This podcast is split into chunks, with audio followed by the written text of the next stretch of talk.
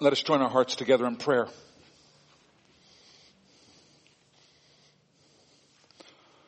Holy God and Heavenly Father, we call you Father, not because you are our creator, for you have also created the demons in hell, but we call you Father because you adopted us.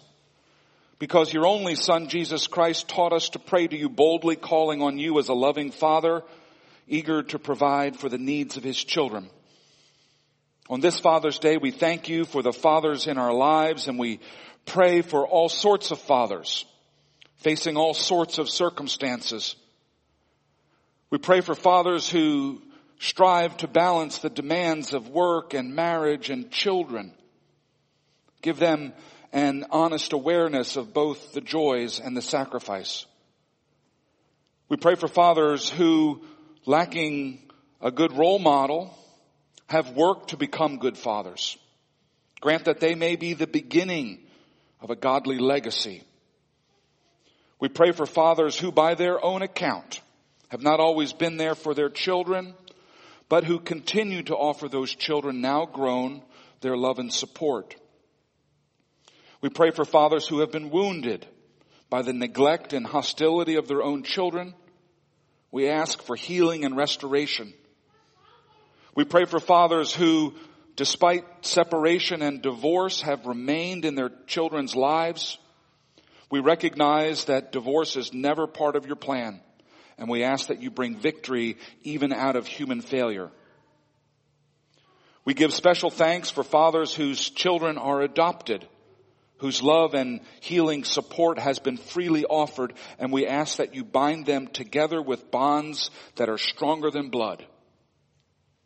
We also pray for stepfathers who freely choose the obligations of fatherhood and we pray that love and respect might flower in those relationships. We pray for fathers who have lost a child to separation or to death, but who continue to cherish the child and ache for reunion. Grant that they should meet again, if not now, then in the resurrection. We pray for those men who have no children, but who cherish the next generation as if they were their own. Give them outlets for their godly nurture. We thank you for those men who have fathered us in their roles as mentors and guides. We ask a special blessing on those men who recently became or are about to become fathers. May they openly delight in their children. We pray for those who miss their fathers today. Grant that our grief at the loss of what we once had would be a sign to us of how greatly you favored us by giving us good fathers. Holy God and Heavenly Father, you have revealed yourself to us as a father, and so we recognize this role to be a godly one. We ask that you would grant all of us fathers each in our several ways, a godly delight in our children, a godly tenderness for those in our care, a godly faithfulness to the duties you have given us, a godly love for the mothers of our children. We ask that you would make us more like yourself for the benefit of our children and for your glory. These things we pray in the name of Jesus who taught us all to pray saying, Our Father who art in heaven, hallowed be thy name. Thy kingdom come, thy will be done on earth as it is in heaven. Give us this day our daily bread and forgive us our debts as we forgive our debtors and lead us not into temptation, but deliver us from evil. For thine is the kingdom and the power and the glory forever. Amen.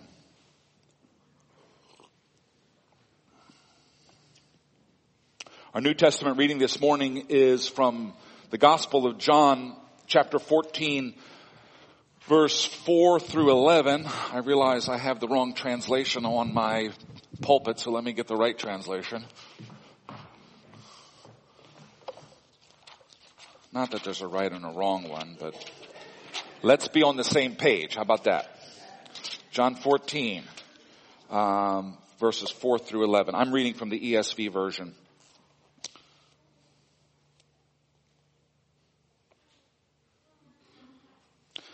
This is Jesus speaking to Thomas. And you know the, the way to where I am going.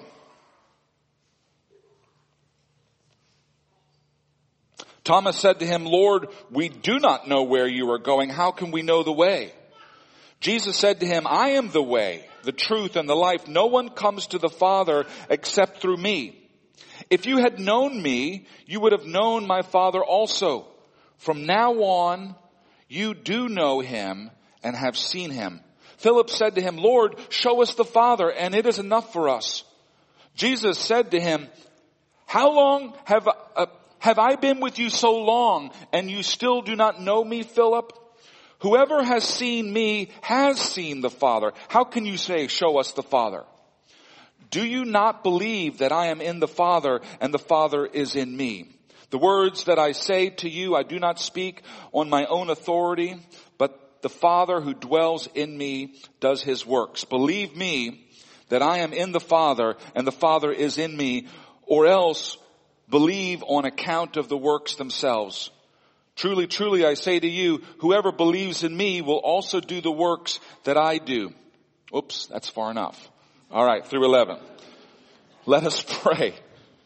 Lord Jesus, you are the way, the truth and the life. We pray this morning that you would show us your truth and lead us in your way and give us your life. This we pray in your powerful name. Amen.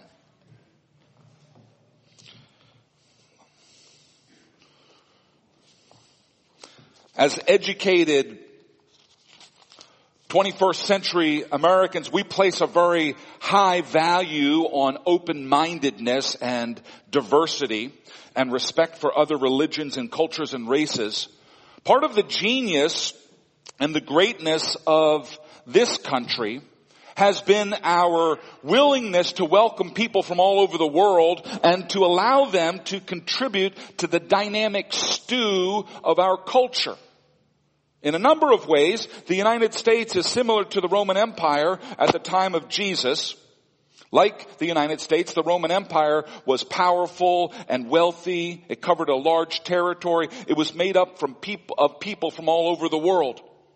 And so this morning, as people who place a high value on open-mindedness and diversity and respect for other religions and cultures and races, we have to ask, what sense can we make of the exclusive claims of Jesus?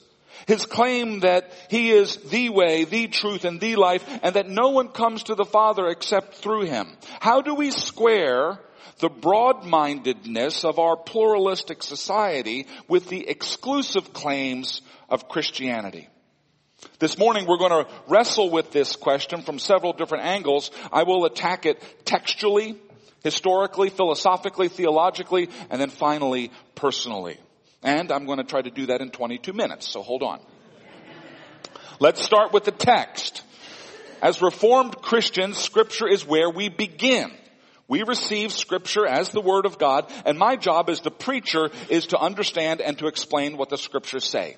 Here at HVPC, we preach straight through whole books of the Bible at a time. Since the beginning of January, we've been working on the Gospel of John, and this week we find ourselves at this particular place in John chapter 14. I chose the reading from Isaiah 45 to supplement the John reading because it picks up on the same theme of the exclusive claims of our faith. So let's begin with the text of the Gospel of John. It's just a matter of hours before Jesus is going to be arrested and tried and executed. Jesus knows that his end is near and he is giving his disciples some final words of encouragement before his own crucifixion. In verse 6 we read, Jesus said to Thomas, I am the way, the truth, and the life. No one comes to the Father except through me.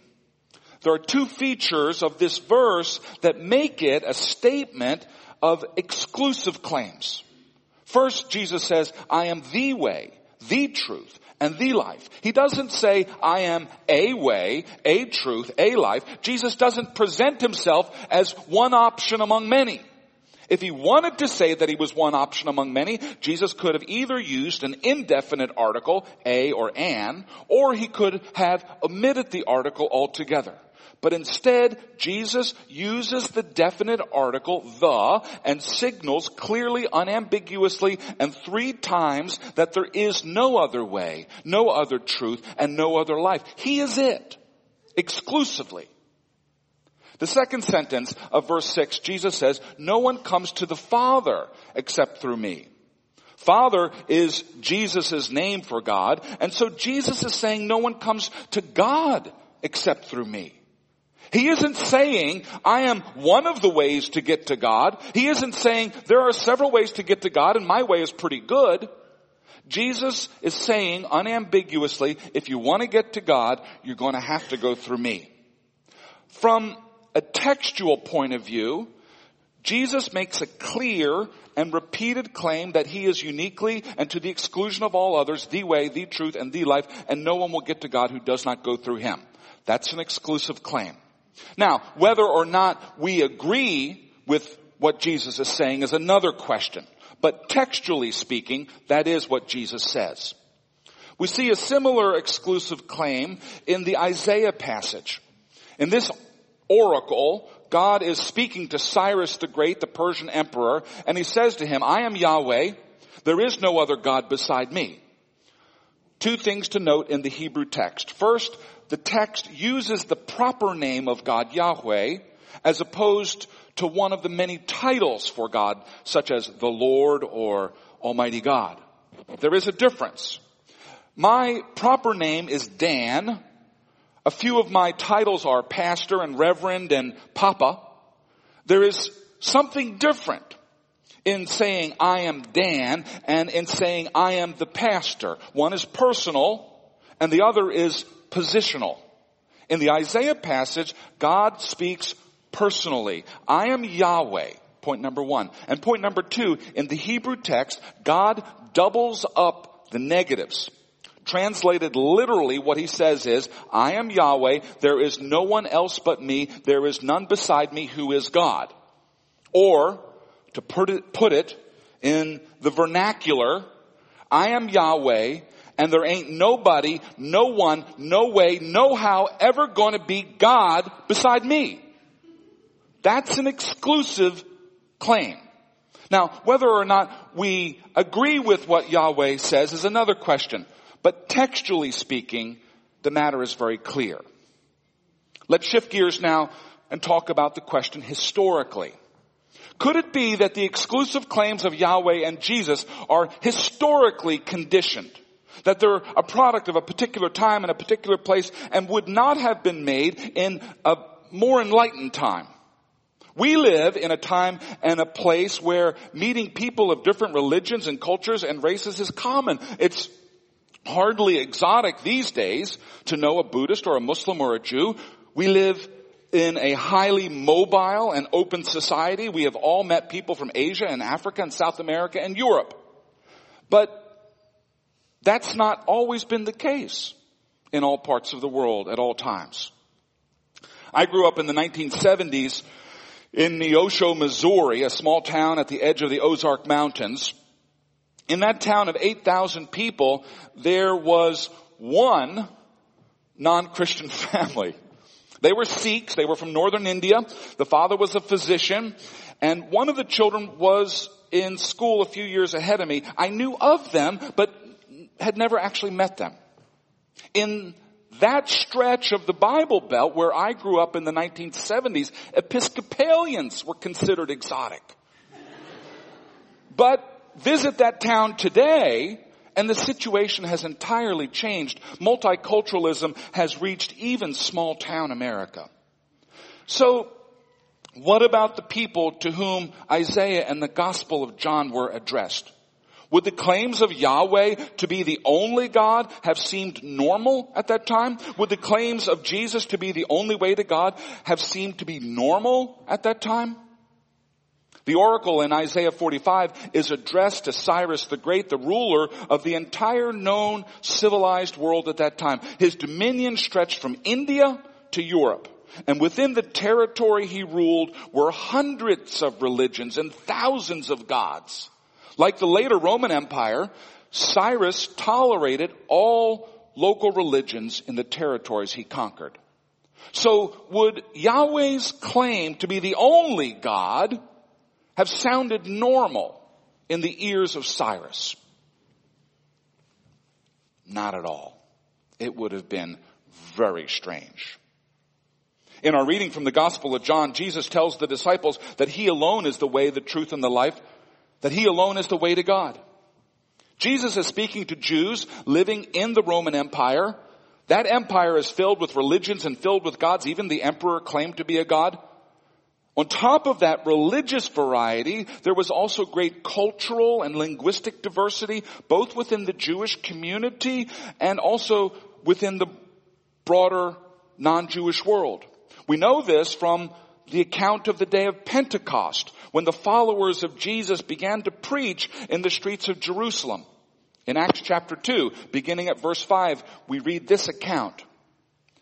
Now there were staying in Jerusalem God-fearing Jews from every nation under heaven. When they heard this sound, a crowd came together in bewilderment because each one heard their own language being spoken. Utterly amazed, they asked, aren't all these who are speaking Galileans? Then how is it that each of us hears them in our native language? Parthians, Medes, Elamites, residents of Mesopotamia, Judea, Cappadocia, Pontus, Asia, Phrygia, Pamphylia, Egypt, and the parts of Libya near Cyrene, visitors from Rome, both Jews and converts to Judaism, Cretans and Arabs. We hear them declaring the wonders of God in our own tongue. The disciples of Jesus were living in a wildly diverse non-Jewish world ruled by an empire that stretched from India to Spain and even within the more restricted Jewish community. There was a tremendous diversity of people from all over the world speaking different languages and certainly entertaining different uh, customs and perhaps different religious practices. It is to these people People aware of other religions and cultures that Jesus says, no one comes to the Father except through me. If Jesus had preached in Neosho, Missouri in the 1970s, you might have laid his exclusive claim to the fact that he was in a place and a time that had no firsthand exposure to other alternatives. You might have attributed his exclusive claims to his isolation and to his personal narrowness, but you can't say that of Jesus of Nazareth living in a Roman province during the reign of Emperor Tiberius. It, and it is impossible to attribute the exclusive claims that we find in Isaiah to cultural isolation, particularly as they are addressed to a non-Jewish emperor.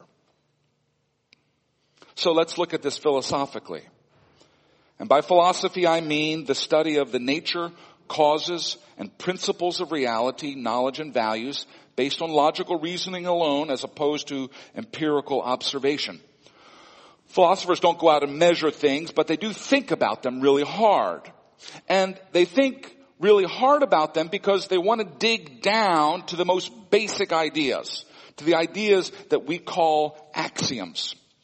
Our readings this morning present two axioms. Isaiah tells us that there is only one God axiom number one. And John tells us that Jesus is the only way to God, axiom number two. These are axioms of the Christian faith. They are among the most basic truths of Christianity. Axioms are basic truths that are understood to be self-evident and capable of being proven, but themselves are the grounds of proving other things. For example, one axiom that you might believe is that what you see with your eyes while you are awake and not drunk, that those things are real. This morning, you are awake, you are not drunk, your eyes are open, and you're looking this way and you see me standing in front of you, and because you see me, you believe that I am here, that I am real. Now, you don't prove that foundational axiom, that what your eyes see is real. You don't prove it for two reasons. One, because you're sane And you don't even think that it needs to be proven. It's so self-evident that only a perverse mind would try to prove it. And two, even if you did want to prove it, as philosophers try to do, you couldn't. There is actually no way to prove an axiom. That's the nature of an axiom. We believe them because they're self-evident, and while we can use them to prove other things, they themselves cannot be proven. There is only one God. Jesus is the only way to God. These are two axioms of the Christian faith. They are where we begin. From these two axioms, we then use reason to draw other conclusions. We argue from axioms, but we don't argue to axioms. And lest you worry that it is irrational or unscientific to believe anything without proof, let me assure you that all systems of thought, including all of the natural sciences and all of mathematics, begin with axioms. No matter what system of thought we are operating in, there are certain basic principles that are the starting point, but themselves are not proven. Now let's talk about this theologically. First, the exclusive claim of Yahweh. Judaism begins with God speaking to Abraham. And it reaches a kind of maturity with the giving of the law to Moses at Mount Sinai. During the long history of the Israelite people, they have always lived surrounded by people who believed in many other gods. But the most fundamental axiom of their faith has always been captured in what is known as the Shema, which we find in Deuteronomy 6 4. Hear, O Israel, the Lord our God, the Lord is one. That one sentence sums up the Israelite faith. In a world full of gods, the faith of Abraham and his descendants has always been an exclusive faith. Second, the exclusive claim of Jesus. Jesus was born into the world of Judaism, but Christianity begins with the revelation that Jesus is the incarnation of God. Jesus says, I and the Father are one. Jesus says, if you've seen me, you've seen the Father. It's Thomas, curiously, doubting Thomas, who first seems to grasp the full divinity of Jesus, and he's the one who sticks his finger into the still open wound in the side of Jesus, and he exclaims, my Lord, my God. Understanding how Yahweh is God and Jesus is also God, of course, is mysterious. And it caused a 400 year conversation in the church before the church was convinced that it had properly understood these things and encapsulated that understanding in the Chalcedonian Creed of 451 AD. Like Jews, Christians are monotheists. We believe there is only one God. But unlike Jews, Christians are Trinitarian we believe that God is and always has been a communion of three individuals, Father, Son, and Holy Spirit. So when we hear Christians, when we Christians hear Jesus tell us that He's the only way to the Father, it comes as no surprise to us as because we're Trinitarians, because we believe that Jesus is God. And so God is the way, the truth, and the life. God is the way to God. Nothing surprising in that. Jesus is the incarnation of God. Jesus is God made flesh. Jesus is the means by which the triune God chooses to establish a relationship with humankind. So the Christian doctrine of the Trinity makes the exclusive claims of Jesus not surprising. The Christian doctrine of the atonement also makes the exclusive claims of Jesus unavoidable. As Christians, we believe that sin separates us from God that all have sinned and fall short of the glory of God, and that the only possible approach to God is through the atonement for and the forgiveness of human sins that was accomplished by Jesus on the cross. We cannot approach God because of our sin, but the death of Christ opens a way for us. So the only way to the Father, to God, is through Christ, who provided the atonement that makes possible any approach to the Father. Now let me clarify one thing here when Jesus says that there is no way to the Father but through Him, He is not saying that it is impossible for us to know about God in any other way. In fact, the Bible is very clear that we can know about God in other ways, by means of natural reason. Um, Psalm 19, King David, we hear sing, the heavens declare the glory of the God the skies proclaim the works of his hands. In Romans 1, the apostle Paul writes, For since the creation of the world, God's invisible qualities, his eternal power, his divine nature, have been clearly seen. People naturally believe in God. And from all times, in all cultures, people have always believed in God. Non-belief in God is the unusual and the exceptional case. Okay. Running out of time. Let me wrap up with some observations from a personal point of view. God in His providence has allowed me to be a twice born again Christian and a former atheist. I was raised in a Christian home and I made a personal profession of faith in Jesus in the fourth grade. In college and in graduate school, that simple faith was dismantled piece by piece as I studied philosophy and theology in an environment that was extremely hostile to any kind of orthodox faith. And then somehow, in a way that I, I cannot fully explain, God grabbed me by the scruff of my neck and began to do a number on me. I began to doubt my doubts. I began to be skeptical about my skepticism. I began to see the power and the coherence and the beauty of the gospel and the lights began to go on for me. I didn't return to the faith of a fourth grader. We can never go back. But God has given me a life-changing faith. Not only do I believe with my head, but I also find that my values and my attitudes and my behavior has changed. I am a sinner, of course, but now I'm a sinner who's been captured by the gravitational pull of a massive star. And I orbit in its eternal light. And never again will I go wandering in the dark wastes of empty space.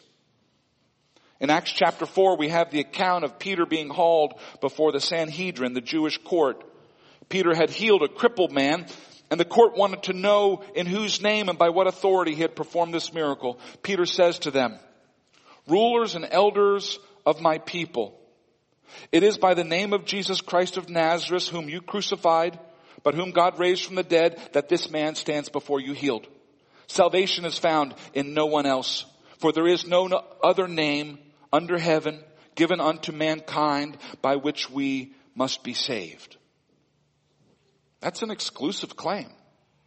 It's as exclusive as the claim that Yahweh makes for himself when he speaks to Cyrus. It's as exclusive as the claim that Jesus makes when he speaks to his disciples. All through the history of the church, the church has always proclaimed the same message, the same exclusive message. There is one God. Jesus is the way, the truth, and the life, and no one comes to God except through Him. So, why would anyone believe that? In our pluralistic times, why would anyone embrace an exclusive faith? as educated, open-minded people, why would we ever say Jesus is the only way? Honestly, at this point, we need to admit and embrace a great mystery.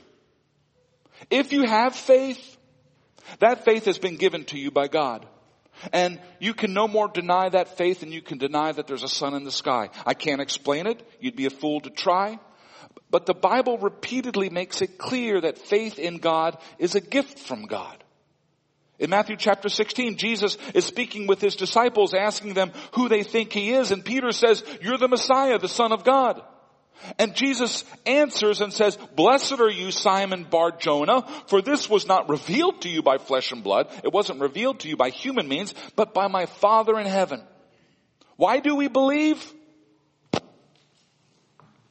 Because when God reveals himself to us, we can't not believe. Now let me make one final cautionary comment. Having an exclusive theology does not mean we should have small-minded or exclusionary politics or social policy. Christians should not be bigots. And we need to see that the separation of church and state is for the good of the church. We should also thank God for the wild and crazy mix of people we have in our vibrant culture. If for no other reason than that means that the mission field is always at our front door. The people of God, Jews and Christians, have always lived surrounded by many religions and many gods. This should not alarm us. And the people of God, Jews and Christians, should not be shy about holding fast to the most fundamental axioms of their faith, that there is only one God, or that Jesus is the Savior of all the world. Amen. Let us pray. Father God, you have shown yourself to us in ways that we cannot explain. You have overwhelmed us and found us where we lived and where we were hiding. And so we just turn to you in response to you reaching out to us and we, we worship you, we honor you and we bless your name. We thank you for the company of saints who are gathered here this morning and we pray that our worship of you would be pleasing in your ear. We pray this in Jesus' name. Amen.